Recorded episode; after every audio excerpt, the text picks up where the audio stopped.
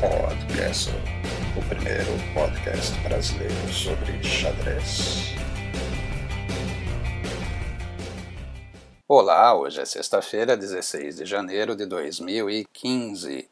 Eu sou Alexandre Sigristi e, sim, milagre, não é mesmo? Podcast numa sexta-feira.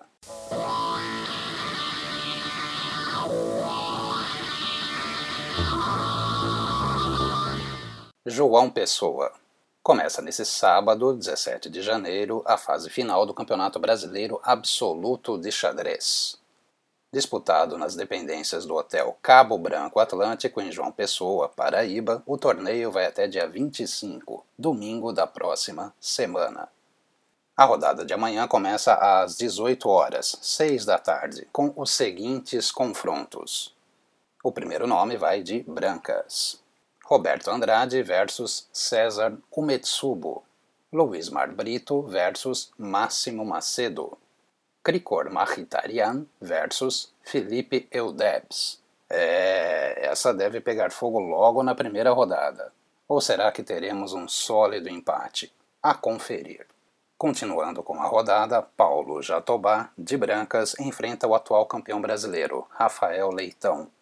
Matheus Nakajo Mendonça vai de brancas contra Francisco Cavalcante. E Mário Henrique Fiais enfrenta Edgar Rodrigues. Transmissão ao vivo das partidas? Pouco provável. Mas ao menos nesse caso é perfeitamente justificável. Como seria possível transmitir em dois mil e quinze um campeonato de dois mil e quatorze? Ops. Sim, está em disputa o Campeonato Brasileiro Absoluto de dois mil e quatorze. Desejo daqui que todos os jogadores tenham um excelente torneio. E você já fica avisado, domingo vai ter rodada dupla. A segunda rodada do Brasileirão será às dez da manhã do domingo, a terceira às dezessete horas. E o próximo confronto G M contra G M só na quinta-feira, sétima rodada. Leitão de brancas contra Eudebs.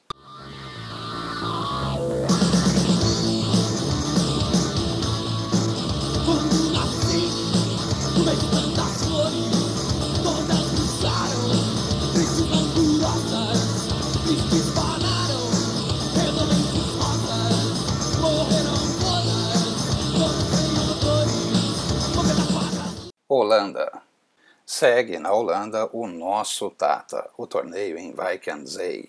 Após o dia livre na quarta-feira, tivemos rodada na quinta e hoje na sexta. A rodada da quinta-feira foi em Roterdã e eu, sinceramente, estava com medo de uma derrota do Ivanchuk por W O. Felizmente, aquela papelada toda rabiscada deu certo e Ivanchuk conseguiu ir de Wijk aan Zee até Roterdã. Não que seja longe, mas não é tão perto. Quase noventa quilômetros lá pelo mapa do Google.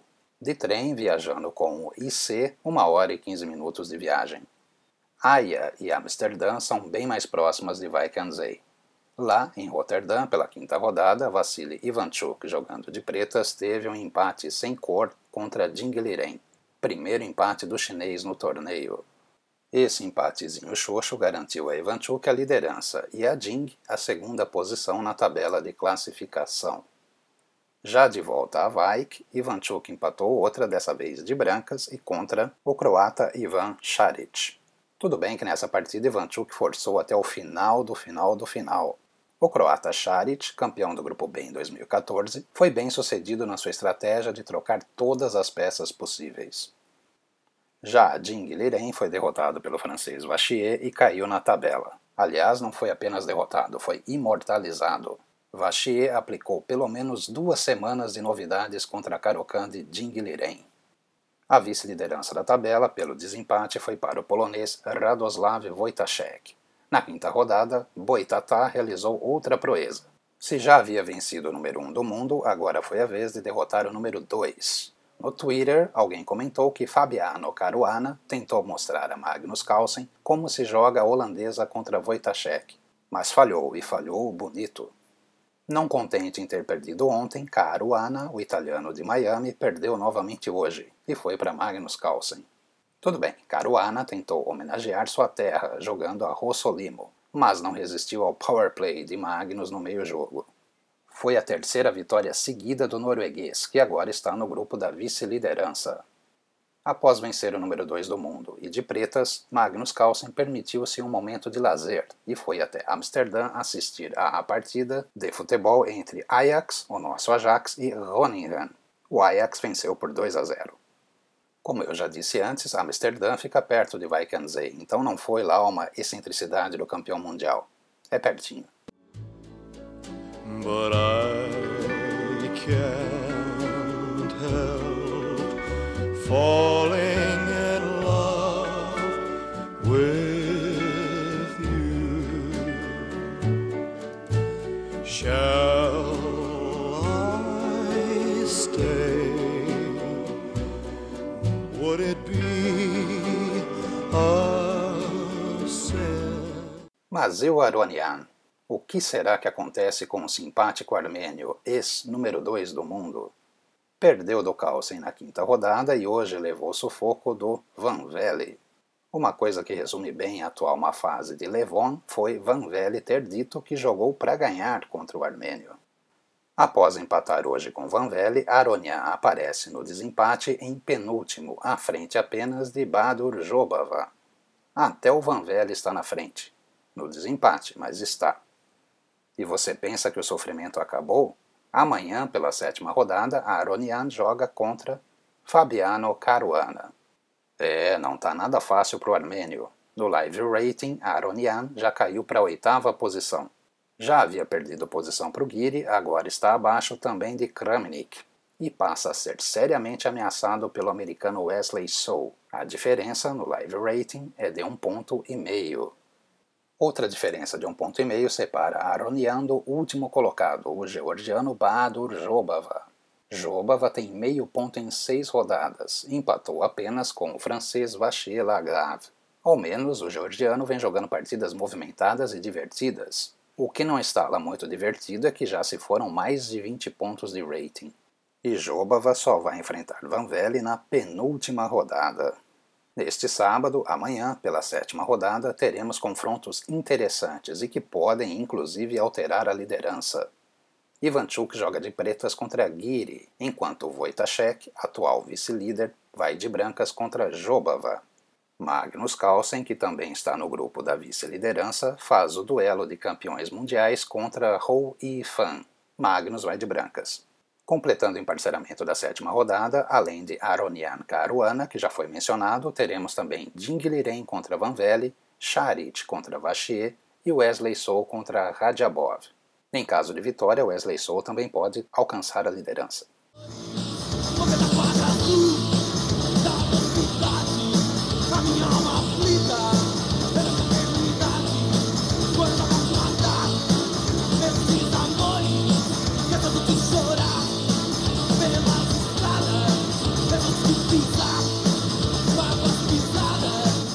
Curiosidade. O amigo Giga Moraes observou atentamente que o ucraniano Ivanchuk estava usando a mesma camisa todos os dias.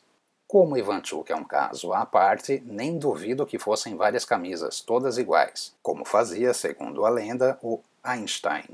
Só que na rodada de hoje, Ivanchuk apareceu com uma camisa diferente, então muito provavelmente era, sim, a mesma camisa. Nas cinco primeiras rodadas. Like a river flow. Surely to the sea, darling, so it goes.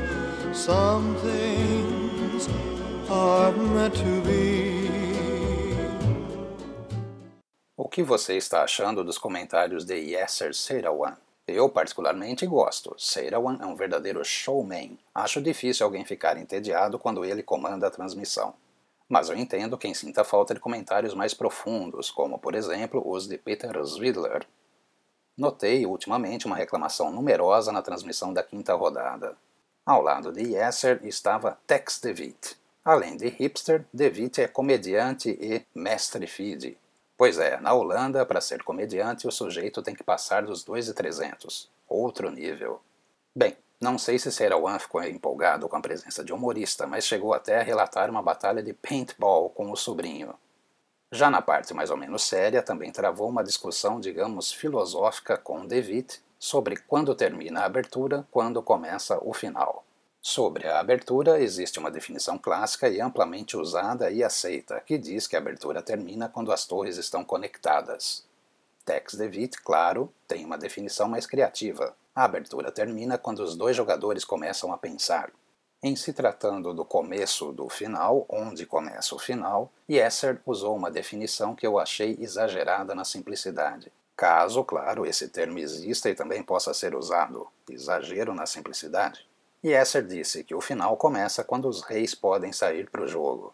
Isso me lembrou de uma certa partida Short-Timan, de mil novecentos e noventa e um, no finado torneio de Tilburg. Tilburg também fica na Holanda. Nessa partida, Nigel Short, em pleno meio-jogo, levou o próprio rei para atacar o adversário. E ia dar mate. Cheque, mate.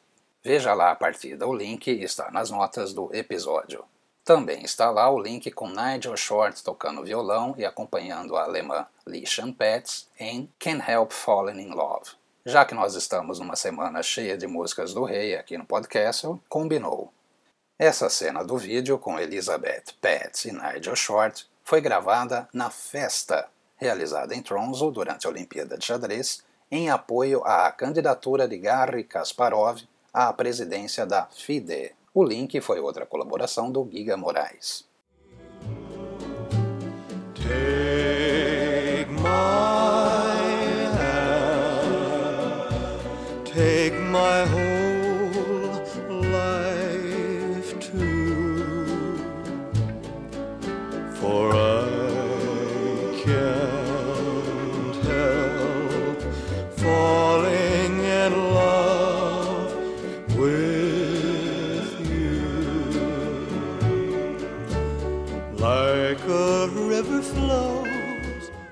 Aquele, Aquele abraço. Abraço.